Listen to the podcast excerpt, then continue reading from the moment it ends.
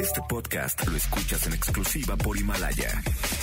Si aún no lo haces, descarga la app para que no te pierdas ningún capítulo. Himalaya.com. MBS 102.5 presenta El Cocodrilo. Experiencias históricas, callejeras, urbanas y sonoras por la ciudad. ¿Qué tal? ¿Cómo están? Bienvenidos. Muy buenas tardes. En este sábado 8 de febrero, el año es el 2020. Esta es la emisión 354 del Cocodrilo. Mi nombre es Sergio Almazán. Ustedes saben, la frecuencia es MBS Noticias 102.5. Ahí nos encuentran. Y también por internet mbsnoticias.com. La noche de hoy, historias pasionales del virreinato a los arrabales. Aquí comenzamos.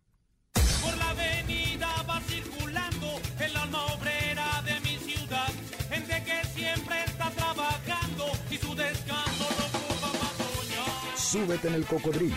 Aquí arrancamos.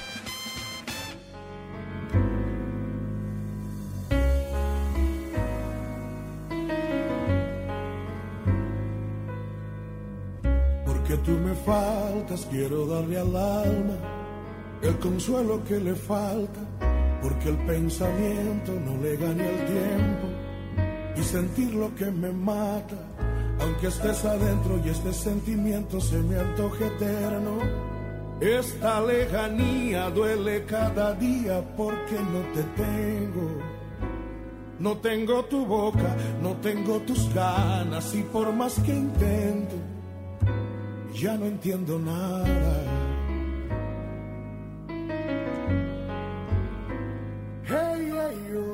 Se puede hacer una visión de lo que hoy llamamos amor. No se ama de la misma manera que en la Grecia de Platón o en la furia desmedida de Romeo o Edipo. Esta lejanía duele cada día porque no te tengo. No tengo tu boca, no tengo tus ganas y por más que intento ya no entiendo nada de esta vida loca, loca, loca. Con su loca realidad que se ha vuelto loca, loca, loca. Por buscar otro lugar, pero le provoca este sufrimiento y no me abandona porque a mí me toca esta vida loca. En los últimos años se ha desboronado esos armamentos, esos conceptos y cimientos que se creían indomables, indestructibles, a lo que llamábamos amor. Las revoluciones sexuales, las libertades y los roles sociales se han liberado de ataduras y estatus para entrar a lo que llamamos amor libre. Lo que hasta hace menos de una década era lo íntimo del amor, ahora es expresión virtual, en comunión con los medios, las tecnologías y la vida pública del deseo, de la pasión y de la sexualidad. Estamos ante el amor manifiesto. La escenografía convencional del amor ya no existe ni en la música ni en las novelas. El pudor ahora es una historia, una referencia casi curiosa o anecdótica de las pasiones.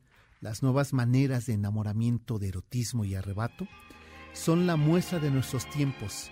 El amor ahora es espontáneo, efímero y frágil. Nada del amor dura para ser digno de ser narrado.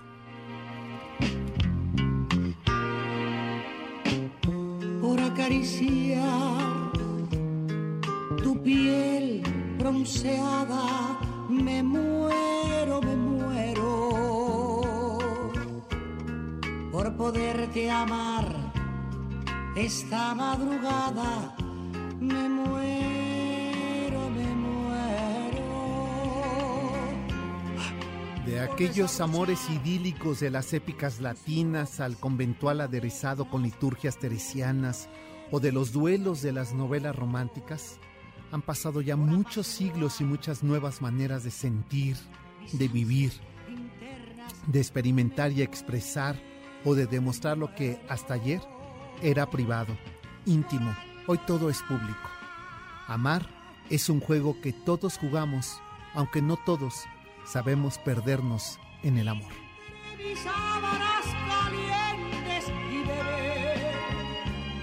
el dulce y el tus labios impacientes por cabalgar.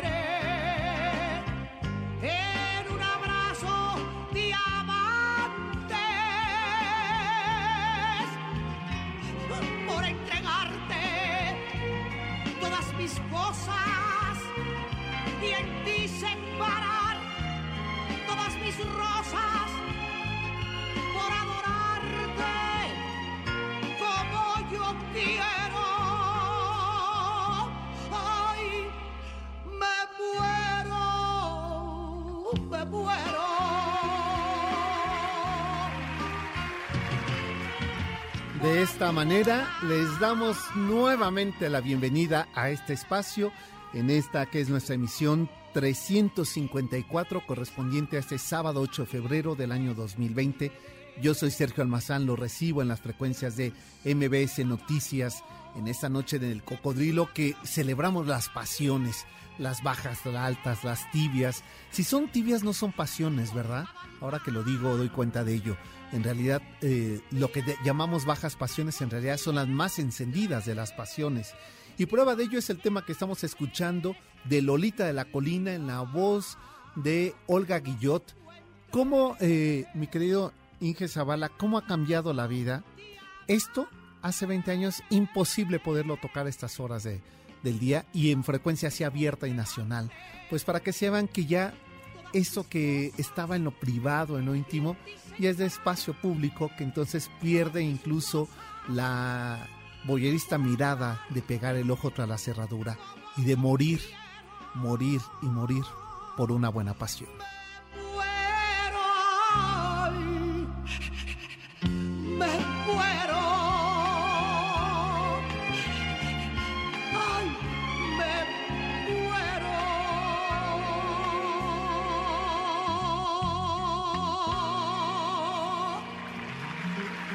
Y esos aplausos, gracias por recibirme de esa manera, mi querida Janine.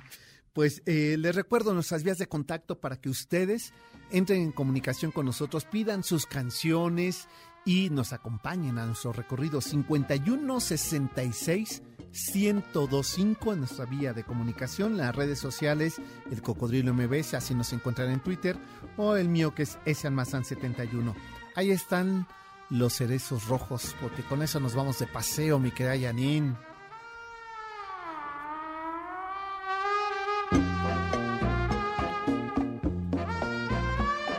Todo, pero absolutamente todo listo, todo planchado, todo trazado para que mañana nos vayamos a recorrer Coyoacán, a seguir los pasos de Hernán Cortés en esas tierras antiguamente tepanecas, luego mexicas y luego la villa de Coyoacán, donde Hernán Cortés pretendía establecer la capital de la Nueva España.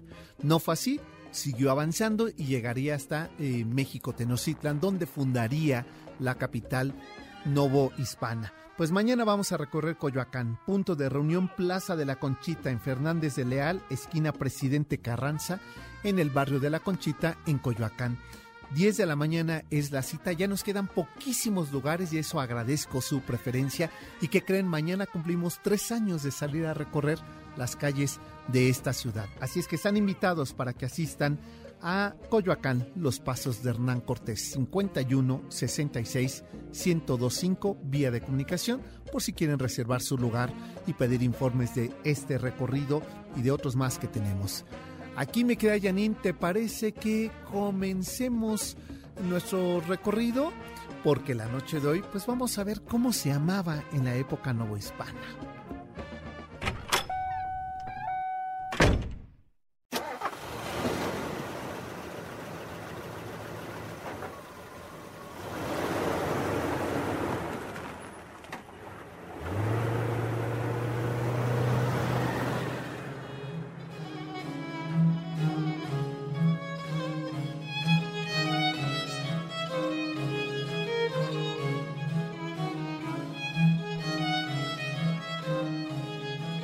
Que cómo era el amor, el cortejo y la vida amorosa en la Nueva España? Pocas son las crónicas y los textos que nos dan cuenta o refieren de lo que parecía en la vida íntima, privada de los peninsulares y los mestizos. Hay historias virreinales donde nos hablan de ciertos rituales, de ciertos acuerdos sociales y reglas cortesanas para enamorarse.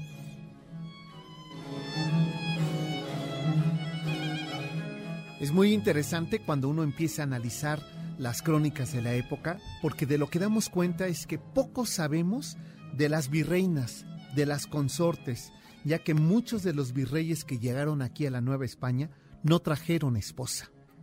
Un elevado porcentaje habían viudado cuando ocuparon el cargo, como fue el caso del primer virrey, don Antonio de Mendoza, Luis de Velasco el joven, los condes de La Coruña, de Monterrey y Fuente Clara tampoco trajeron esposa. El marqués de Garibay, de Villena, los duques de Linares y de la conquista como Pedro Garibay fueron prácticamente solteros al llegar a la Nueva España. Al regresar de la pausa, les comento qué ocurrió en esos salones de visita, como le llamaban, de la Nueva España, para que los amores se dieran, los acuerdos matrimoniales se eh, mantuvieran y, por supuesto, también la vida íntima de los virreyes y las virreinas. De esto y más, platicamos después de la pausa. Este podcast lo escuchas en exclusiva por Himalaya. Ya estamos de regreso. Sigamos recorriendo la ciudad en el cocodrilo. No me rebajo ni por la vida, me llaman calle y ese es mi orgullo. Yo sé que un día llegará, yo sé que un día vendrá mi suerte, un día me vendrá a buscar. A la salida un hombre bueno, pa' toda la vida y sin pagar. Mi corazón no es de alquilar, me llaman calle. Bueno, estamos escuchando este tema, me llaman calle, que quería acordarme cómo se llama la película justamente, que digamos este tema sintetiza eh, todo eh, el melodrama de esta, de esta cinta. Pues eh, la noche de hoy, como les decía, pues eh, estamos eh, recreando la vida amorosa, íntima, sentimental, eh, desde la época novohispana hasta la, los arrabales. Pues eh, antes de la pausa nos preguntábamos cómo era, eh, cómo era la vida eh, este, amorosa de la Nueva España. Ya me están pasando aquí el dato, se llama Princesas, ¿verdad? La, la película. Y a ver si ahorita me dicen el director. Pero bueno, ahí es donde sale este tema de eh, Me llaman calle. Eh, por acá me, bueno, nos están mandando saludos un poco más adelante. eh, este, vamos a darle salida a los mensajes. Por lo pronto, la pregunta era, ¿cómo era la vida íntima, amorosa en épocas virreinales? Y decíamos que como pocas veces eh, sabemos, eh, no hay muchos datos sobre las consortes, sobre las esposas de los virreyes que llegaban aquí a gobernar la Nueva España.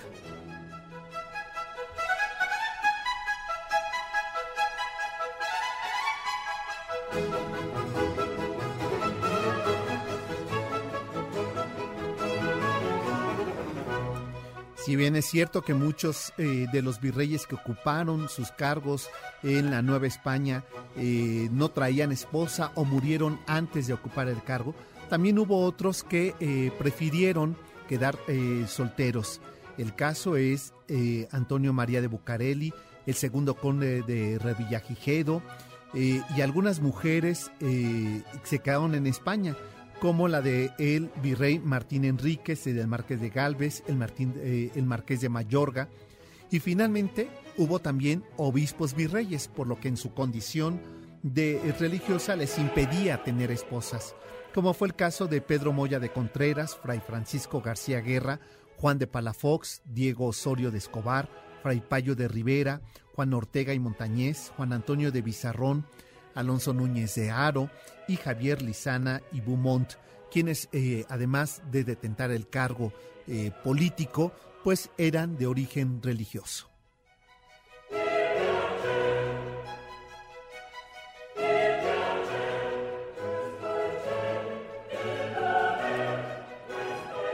Por su condición de mujeres, de las 28 virreinas que tuvo la Nueva España, estuvieron todas supeditadas a sus maridos y su prestigio fue un reflejo de la figura de su esposo el virrey, quien llegaba investido con los atributos de la imagen viva del rey. Entre los siglos XVI y XVII, las cortesanas de los que venían a gobernar la Nueva España provenían de familias aristocráticas y por ello formaban un grupo importante y factor eh, primordial para la promoción de sus cargos. Muchas de estas mujeres, de estas consortes, eran descendientes de grandes familias de España. Francisca Fernández de la Cueva, esposa del marqués de Cerralbo, era hija del cuarto duque de Alburqueque. Leonor Carreto, la marquesa de Mancera, era descendiente del embajador alemán del marqués de Grana y estuvo vinculada al séquito de la reina de María de Austria. Elvira de Toledo, por ejemplo, estaba, eh, fue, que fue esposa del conde de Galve, era hija del príncipe de Montalbán. Fadrique de Toledo, Ana Mejía de Mendoza, estaba casada con su primo hermano, el marqués de Monteclaro. Eran hijas del marqués de la Guardia. Y por supuesto entonces poseían un linaje tan especial que las hacía casi inaccesibles.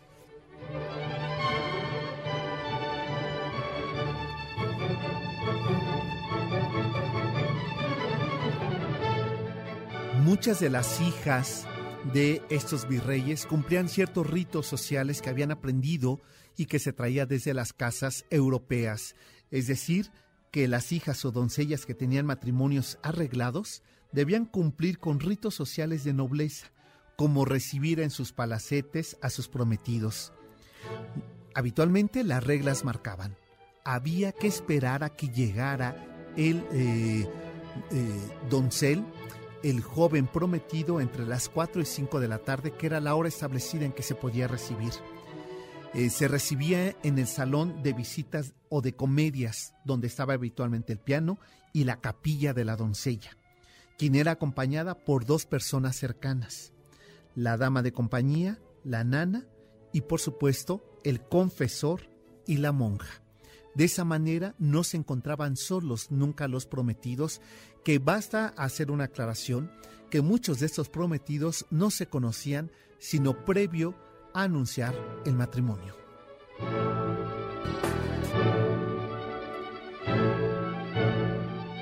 Por su parte, el joven debía llegar acompañado del jefe de guardia, del secretario particular y del capellán se crearon cortes con mecanismos indispensables para comenzar con la ausencia del rey y establecer los compromisos matrimoniales de la próxima pareja. Es decir, el amor no se hablaba en la época novohispana, se acuerda en un contrato conyugal.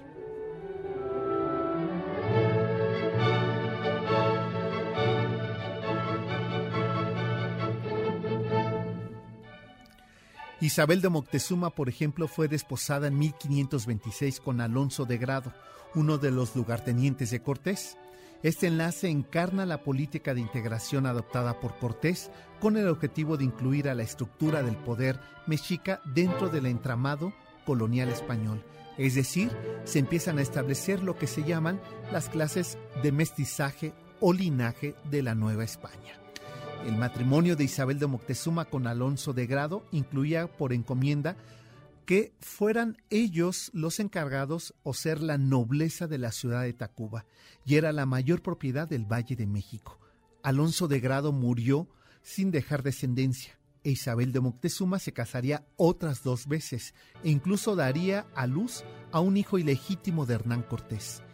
De este último matrimonio con el español Juan Cano, Isabel engendró cinco hijos que iniciarían la genealogía de los duques de Miravalle, título aún existente entre muchos de los legados directos de la conquista de la Nueva España sobre la realeza de la nobleza indígena, los condes de Miravalle de Moctezuma.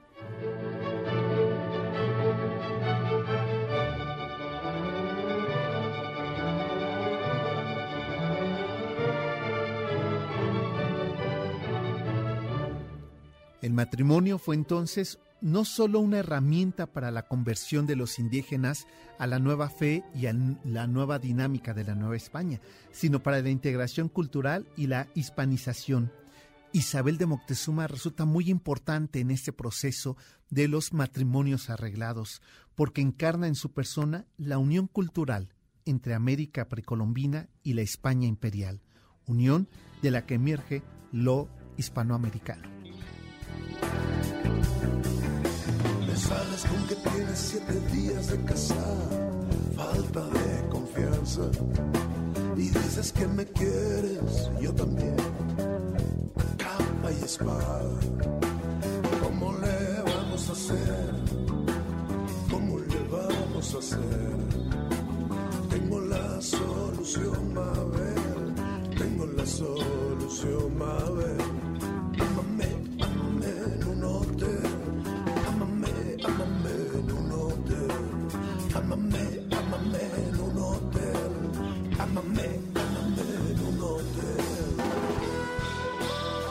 En una petición que nos hace Francisco Javier González Buenaventura, que ya que estamos eh, hablando sobre los amores y que vamos a hablar del amor arrabal, pues qué mejor que escuchar a Jaime López con ese tema de Ámame en un hotel. Eh, mira, Francisco, la letra de la canción es maravillosa porque lo que retrata es este México de arrabal. Pero yo siempre he preferido la versión que hace Cecilia Toussaint a este tema de Ámame en un hotel. Así es que en un momento más, si así eh, nos da los tiempos, escuchamos ya esa primera versión de Jaime López, un pedacito más de Ámame en un hotel que nos la ha pedido Francisco Javier eh, González Buenaventura. Amame en un hotel. Amame, amame en un hotel. Ahora, de este mismo cantautor, la versión que nos hace Cecilia Toussaint al tema de Ámame en un hotel y vean la diferencia. Aquí sí se antoja amar en un hotel.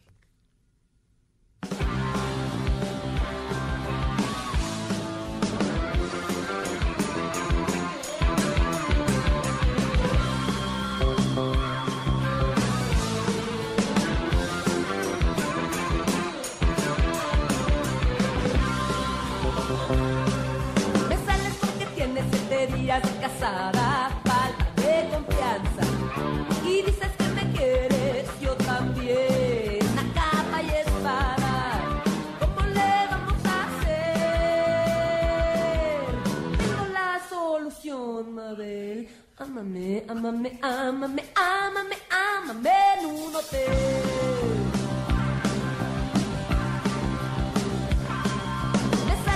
Tienes nueve meses de embarazo.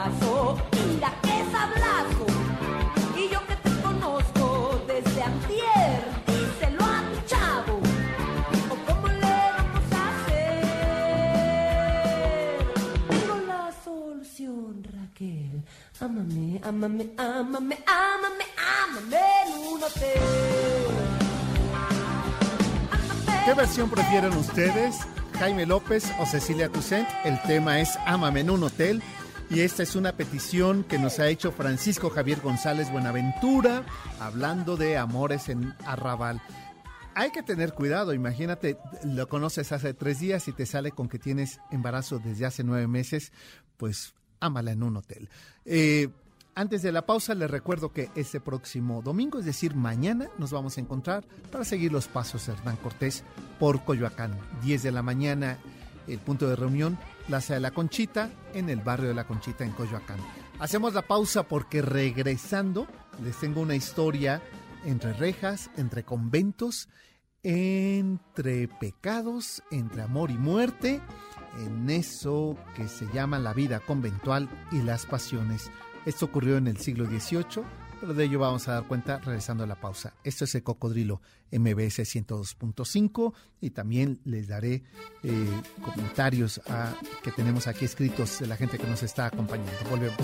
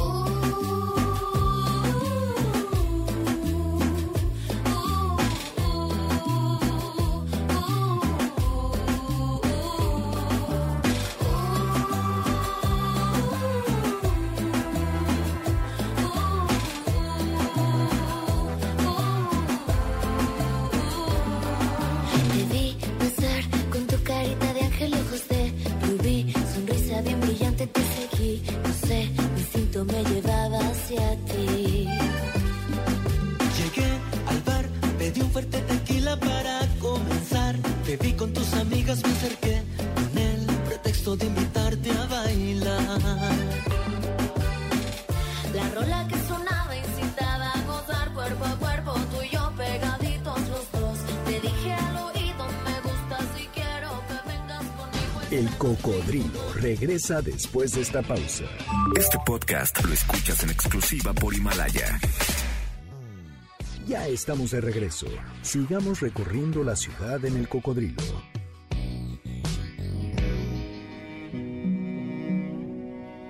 Me complace amarte, disfruto acariciarte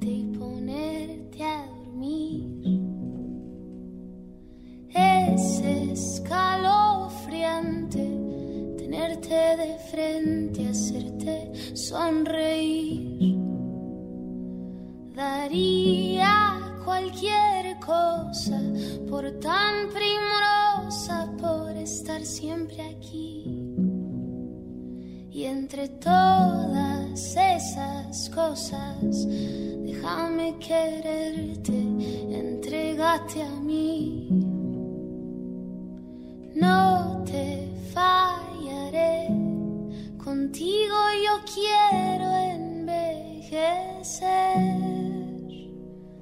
Quiero darte un beso, perder contigo mi tiempo, guardar tus secretos, cuidar tus momentos, abrazarte, esperarte, adorarte, tenerte paciencia, tu locura es mi ciencia. Dice Carla Morrison, disfruto. Sí, qué bien se siente cuando se disfruta amar así, dejar todo, entregarse a esas pasiones. Pues en este programa que la playlist está dedicada a las pasiones, pues ya pasamos de las pasiones de hotel a estas íntimas a las que dan ganas eso, disfrutar mirarte, cada movimiento, eh, eh, que a la persona que amamos nos produzca un vicio de estarla contemplando. Nunca olvidarte, entregarte mis tiempos. No te fallaré, contigo yo quiero envejecer. Quiero darte un beso, perder contigo mi tiempo, guardar tus secretos.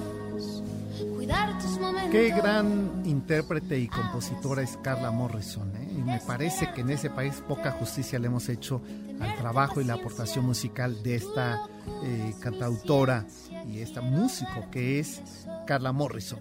Pues ahí está, eh, dice Mario Chacón que nos está escuchando desde San Diego, está en Tijuana, dice que le gustaría Luces de Nueva York. Eh, ¿Cómo tienen amores ahí prohibidos, arrabales la gente? ¡Qué barbaridad! Eh, Claudia Nájera, eh, gracias, saludos. Eh, Carolina Canseco, también saludos para ti. Rachel Hernández dice, saludos desde Coyoacán.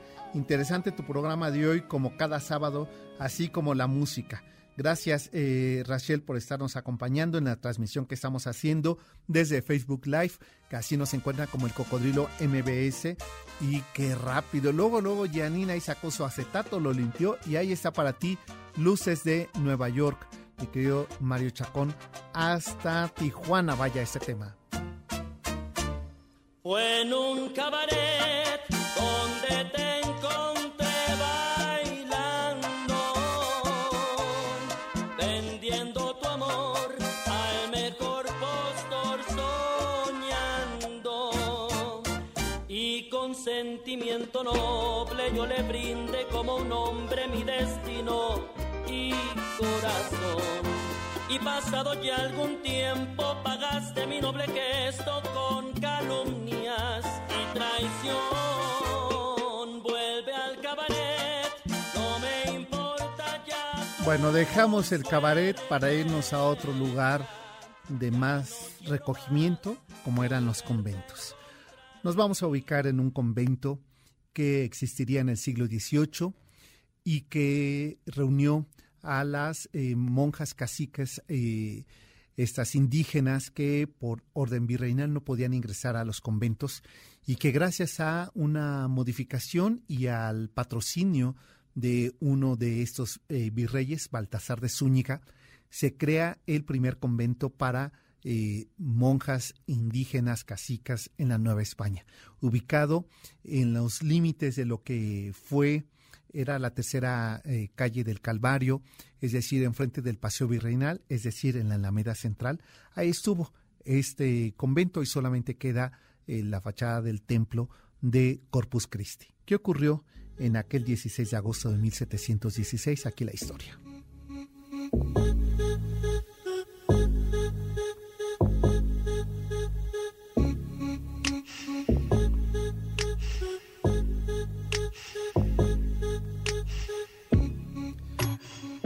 Mediodía del 16 de agosto de 1716, las puertas de la Catedral Metropolitana se abrieron de par en par para recibir en ceremonia oficial al trigésimo sexto virrey Baltasar de Zúñiga, marqués de Valero, Almonte y Grande de España y duque de Arión. Ataviado de todo lujo con su casaca de borcatel noguerado, lleno de bordados de oro y sobre los hombros caían los espesos rizos de su encumbrada peluca blanca. Ingresó con toda la corte y la gallardía que su cargo le marcaba. Era el primer virrey soltero de 58 años de edad que llegaba a la Nueva España por órdenes del rey Felipe V. Al ingresar por el pasillo principal de la Catedral Metropolitana, un grupo de jóvenes comenzaron a entonar cánticos y honores como marcaba el protocolo virreinal novohispano.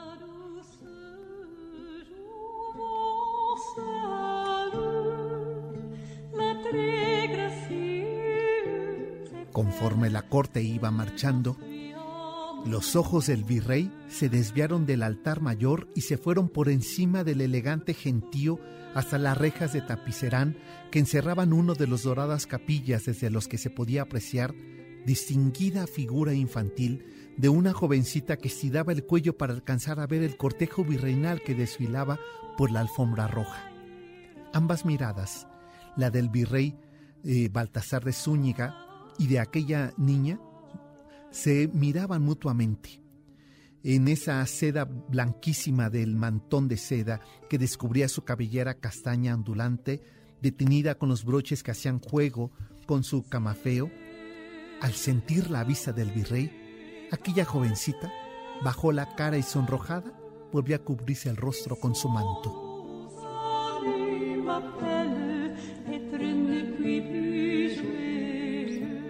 Se perdió entre la multitud, pero no se borró su rostro del pensamiento del virrey Baltasar de Zúñiga, quien pasados los días preguntaba a todo aquel sobre quién era aquella dama hermosa de dorada adolescencia que estaba entre los asistentes en su toma de poder. Nadie, absolutamente nadie podía dar señas de la criatura que rodaba los pensamientos del virrey Baltasar de Zúñiga. Pero una tarde, en que el virrey Marqués de Valero se encontraba en el balcón del palacio, vio pasar a aquella jovencita. Y tan pronto pudo reconocerla, pidió a sus guardias que le dieran informes de aquella jovencita, a la que los asistentes afirmaron que se trataba de doña Constanza Telles, ahijada de la condesa de Miravalle, y que se sabía que aquella jovencita había logrado credenciales de nobleza para ingresar a profesar de manto y velo en el convento de Santa Isabel, que esa religión iba a tomar el nombre de Sor Marcela del Divino Amor.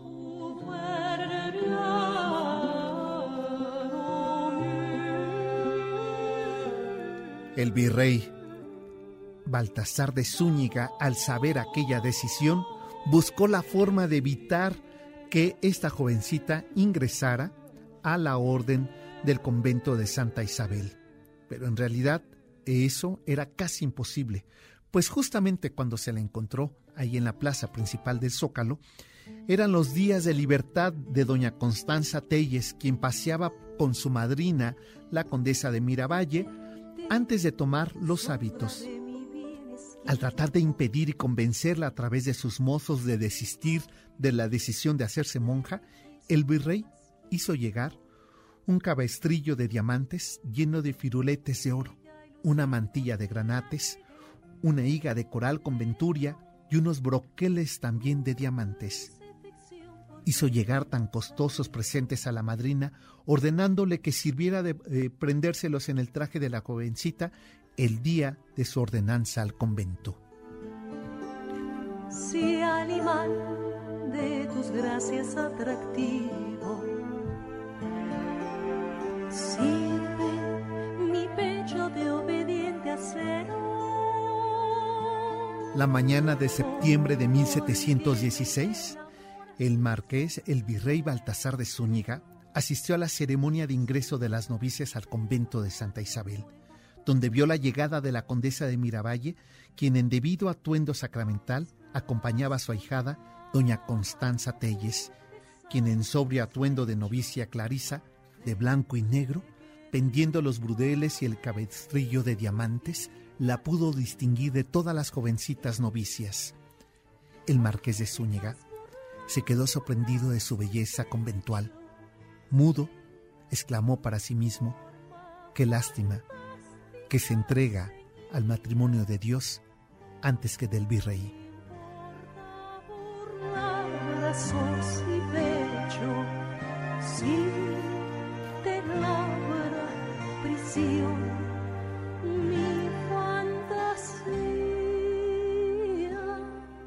En octubre de 1721, el marqués de Valero y virrey de la Nueva España dejó su cargo para volver a España por órdenes de la corona. Su salud con los años empeoró hasta que seis años más tarde de su partida de la Nueva España, moriría en aquel 1727 en España. Pero una mañana de mayo de ese año 1727, arribó un carruaje virreinal con la arqueta de plata que guardaba el corazón de don Baltasar de Zúñiga, marqués de Valero y duque de Arión. Llegaría a la Nueva España.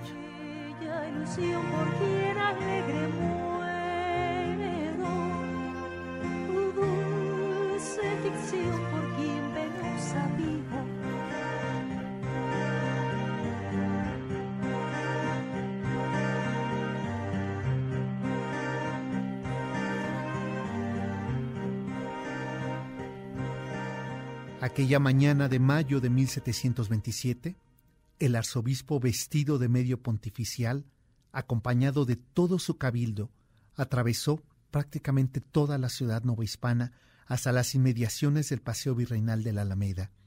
Llegaría al convento de Corpus Christi para hacer cumplir la voluntad testamentaria del virrey Baltasar de Zúñiga, entregar aquella arqueta amparada por la decisión del fundador del convento como obsequio a la monja Sor Marcela del Divino Salvador. Al entrar el obispo y la madre superiora al templo, el canto de las monjas del coro parecían iluminar como aquel día en que arribó a la Nueva España para ser virrey.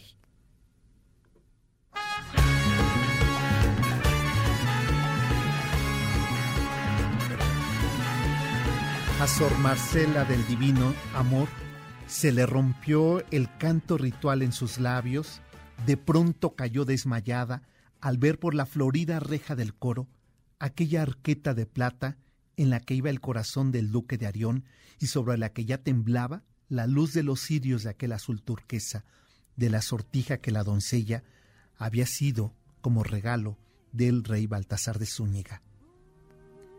Había sido el regalo fiel de su amor incondicional del virrey a la que ahora era monja.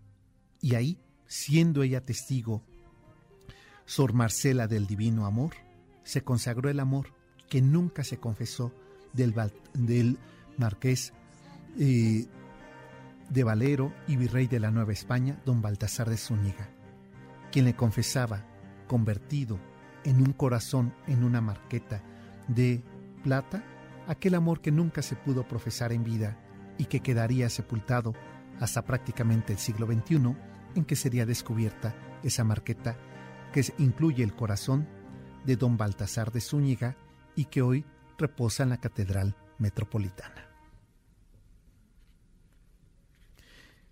Y aquí está una historia de amor eh, virreinal del siglo XVIII eh, entre una monja y uno de los virreyes. Momento de hacer la pausa y regresamos para nuestra cápsula de 1520.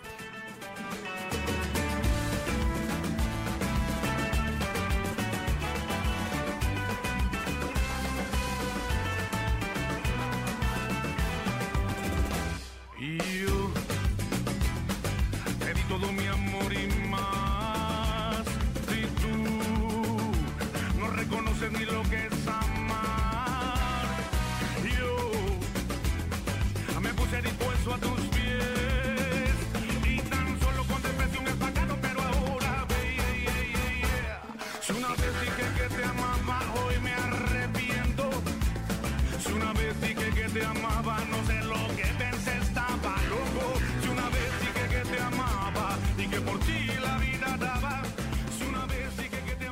El cocodrilo regresa después de esta pausa. Este podcast lo escuchas en exclusiva por Himalaya. Ya estamos de regreso. Sigamos recorriendo la ciudad en el cocodrilo.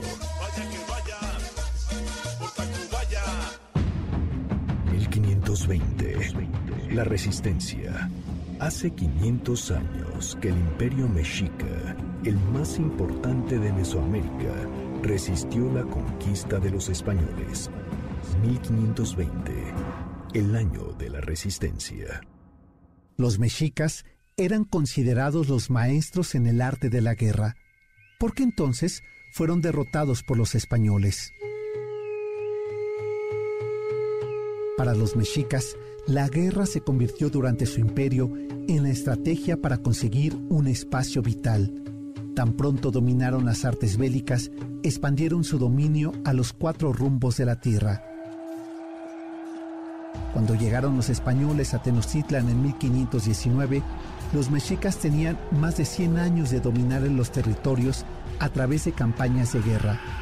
La práctica militar de todos los grupos al mando del imperio mexica dominaban instrumentos de combate, creaban estrategias y estaban sometidos por medio de la violencia y la guerra. ¿Cómo fue entonces que siendo los mexicas un pueblo guerrero, militar y violento, perdieron la batalla con los españoles que eran menos y que desconocían el campo de batalla? Hay que considerar que los españoles traían consigo armas defensivas técnicamente superiores en materiales y diversidad. Sin embargo, las estrategias militares eran más sofisticadas e inteligentes de los indígenas y militares tenoscas. ¿Cómo fue entonces que los mexicas perdieron la última de sus batallas? Se dice que el debilitamiento de las fuerzas mexicas ante los españoles comenzó con la destrucción de sus zonas sagradas religiosas con la ruptura de los diques y la inundación de varios de los caminos que los indígenas dominaban para arribar a Tenochtitlan. La pólvora, el uso de las lanzas punzocortantes de metal, el armamento como la vergoñota española, el peto militar, fueron parte de los elementos defensivos contra la batalla española y mexica. Los mexicas ven derrotadas sus fuerzas militares en el momento que su Tlatoani es hecho prisionero las estrategias de guerra cambiaron tras su muerte, tras ver destruida su ciudad y anegado los caminos. Es decir, los mexicas son testigos del asiago imperio que los españoles provocaron con la destrucción de sus templos, la nueva religión simbólicamente impuesta y las epidemias nuevas para los tenoscas. El fin del imperio mexica lo marcó la destrucción de su ciudad sagrada.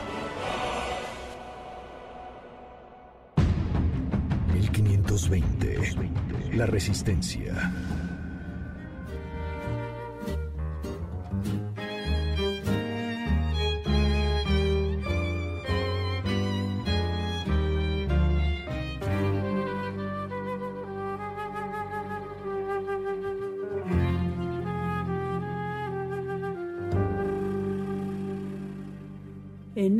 Estas noches de frío de duro cierzo infernal. Llegan hasta el cuarto mío las quejas del arrabal. En estas noches de frío, de duro cierzo infernal, llegan hasta el cuarto mío quejas del arrabal. Arráncame la vida con el es la voz de Omar Portuondo en este tema de Agustín Lara, Arráncame la vida. Ya no hay amores de esos. Toma mi corazón, arráncame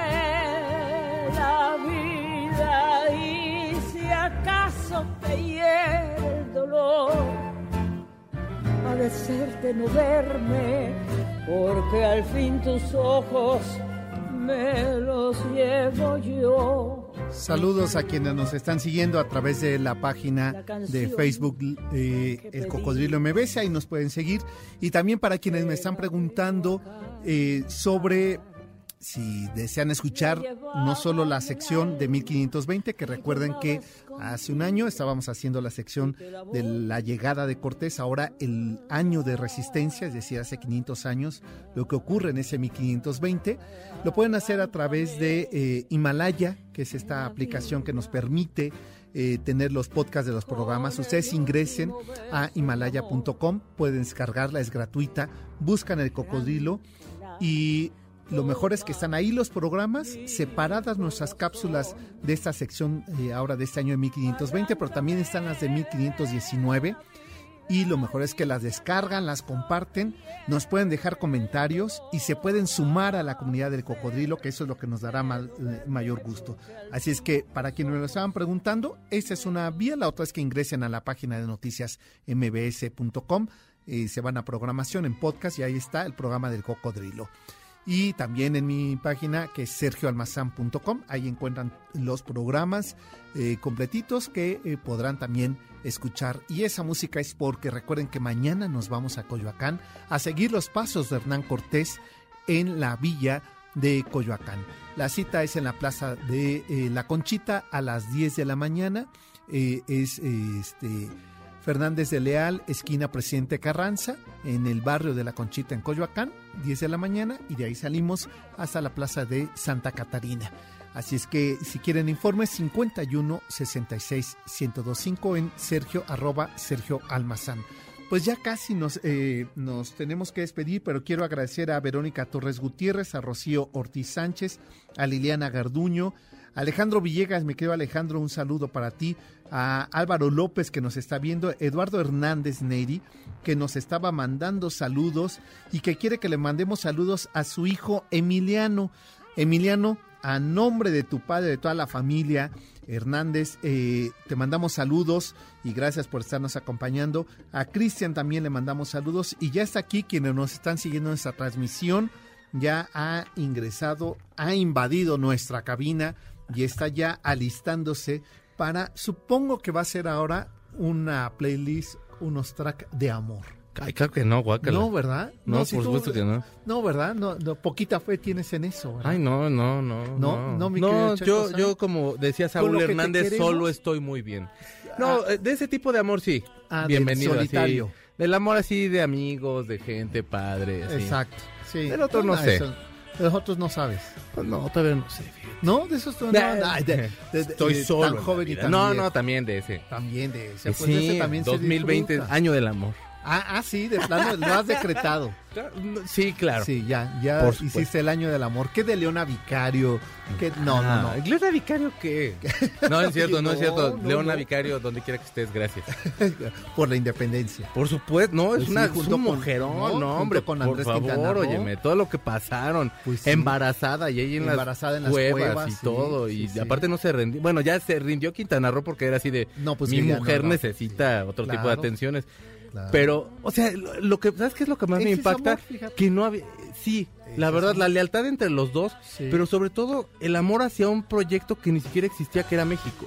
Claro. O sea, porque no éramos Como, ni bueno, México, no éramos México como nada, era como algo claro. utópico que a lo mejor Sí. podría pasar y que como que ese eso eso a mí se me hace como muy conmovedor que que no sé si alguien lo note, pero yo lo noto y me, me hace sentir como de, híjole, o sea, esas personas compromiso, ¿no? ni siquiera sabían que iba a haber un México y estaban apostando de todos. Nosotros lo tenemos y la verdad como que luego le hacemos mucho el feo. Sí. Y ellos no, o sea, sí hay una fe y un amor entre ellos dos, una lealtad inmensa. Sí. Gran historia. Pero bueno, de eso no hablarás el día de hoy. No, voy a No. hablar voy a hablar de los medios tiempos del Super Bowl como en un análisis después de porque la verdad no voy a hablar ni siquiera de Shakira ni J ¿No? sino de No- los no mejores. vas a poner eh, temas de Shakira o de Iba a ¿no? poner iba a poner la de las caderas, mis caderas no mienten, pero como las mías sí, pues entonces Pues mejor no, las pongo. O sea, por envidia no. Ah, no, oye, pues es que yo no tengo caderas siquiera. ¿no? Estoy todo plano, así yo como boiler, más o menos dije, Ajá, no, pues no. no, No, no, si no, les voy a si hacer yo no tengo caderas, redes. nadie, más Nadie las puede tener. Muy bien, entonces vas a hablar de los mejores espectáculos del Super Ah. Bowl, del medio tiempo del Super Bowl. Ah, bueno, pues es buen tema. Sí, Yo no. espero que les guste, espero que me escuches. Eh, espero yo también. eh, aguantarte. todo el Aunque sea programa. día al aire que sí, aguantarte. Es que después te pones muy pesado. Creo que no, No, no, no es bueno, cierto. ya son unas Si tú copas eres como. Soda estéreo de música ligera. ¿verdad? Bueno, pues ya está aquí Checo San, como ustedes lo escucharon. Y efectivamente ya se acabó este programa, pero nos encontramos el próximo sábado. Quédense con Checo San, por favor. Sean generosos con este muchacho que no cree en el amor. Por favor. Bueno, pues todo tuyo los micrófonos. mi querido Gracias, Sergio. Feliz día del amor y la amistad. Igualmente para ti. Y esto compa dice así, ya se acabó, ya se acabó, ya se acabó, se acabó, se acabó, ya se acabó. Este podcast lo escuchas en exclusiva por Himalaya. Si aún no lo haces, descarga la app para que no te pierdas ningún capítulo. Himalaya.com